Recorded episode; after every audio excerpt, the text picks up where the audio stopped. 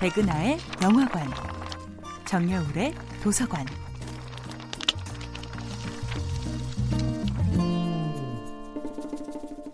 안녕하세요. 여러분과 아름답고 풍요로운 책 이야기를 나누고 있는 작가 정여울입니다.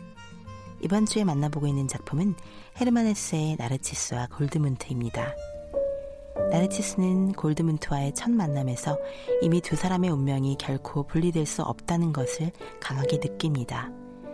그러나 나르치스는 골드문트를 소유하는 자가 아니라 그를 진정으로 아끼고 이끌어주는 멘토가 되어주고 싶어 합니다. 나르치스가 골드문트에 대한 애정을 표현하지 않고 멀리서만 바라보고 있던 시기, 골드문트에게 커다란 사건이 일어납니다.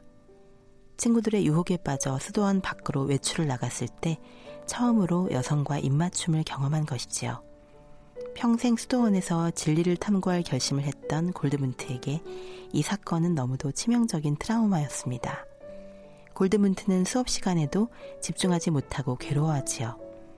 그 모습을 단박에 알아본 나르치스는 아무 말 없이 골드문트를 보살펴줍니다. 미주알 고주알 사연을 물어보지도 않고 어떤 고해 성사도 요구하지 않은 채 그저 울고 싶다면 마음껏 울어도 좋다고 말해줍니다. 자신의 고통을 아무 조건 없이 완전히 받아주는 존재를 만나자 골드문트는 그제야 참았던 울음을 터뜨립니다.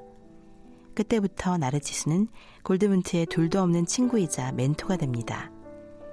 나르치스는 골드문트와 자신이 결코 비슷한 운명이 아님을 직감하지요. 자신은 학문의 길, 종교의 길을 걸어야 할 사람이지만 골드문트는 예술가가 될 운명이었습니다. 나르치스는 자신의 적성과 전혀 맞지 않는 수도사의 길을 택하고 그 길을 어떻게 해서든지 완수하려는 골드문트를 걱정스러운 눈빛으로 바라보며 말합니다.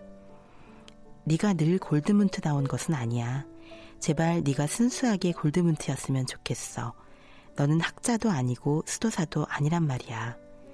골드문트는 당혹스럽습니다. 자신은 하느님을 향한 길, 믿음을 향한 길을 한 번도 의심해 본 적이 없기 때문입니다. 나르치스는 결정적인 화살을 날립니다. 너는 너의 어린 시절을 잃어버렸다고. 너의 삶에는 뭔가 커다란 공백이 있다고. 그게 뭔진 나도 알 수 없지만 언젠간 너 자신이 기억해낼 것이라고 말입니다. 골드문트는 화살에 맞은 것처럼 움찔합니다.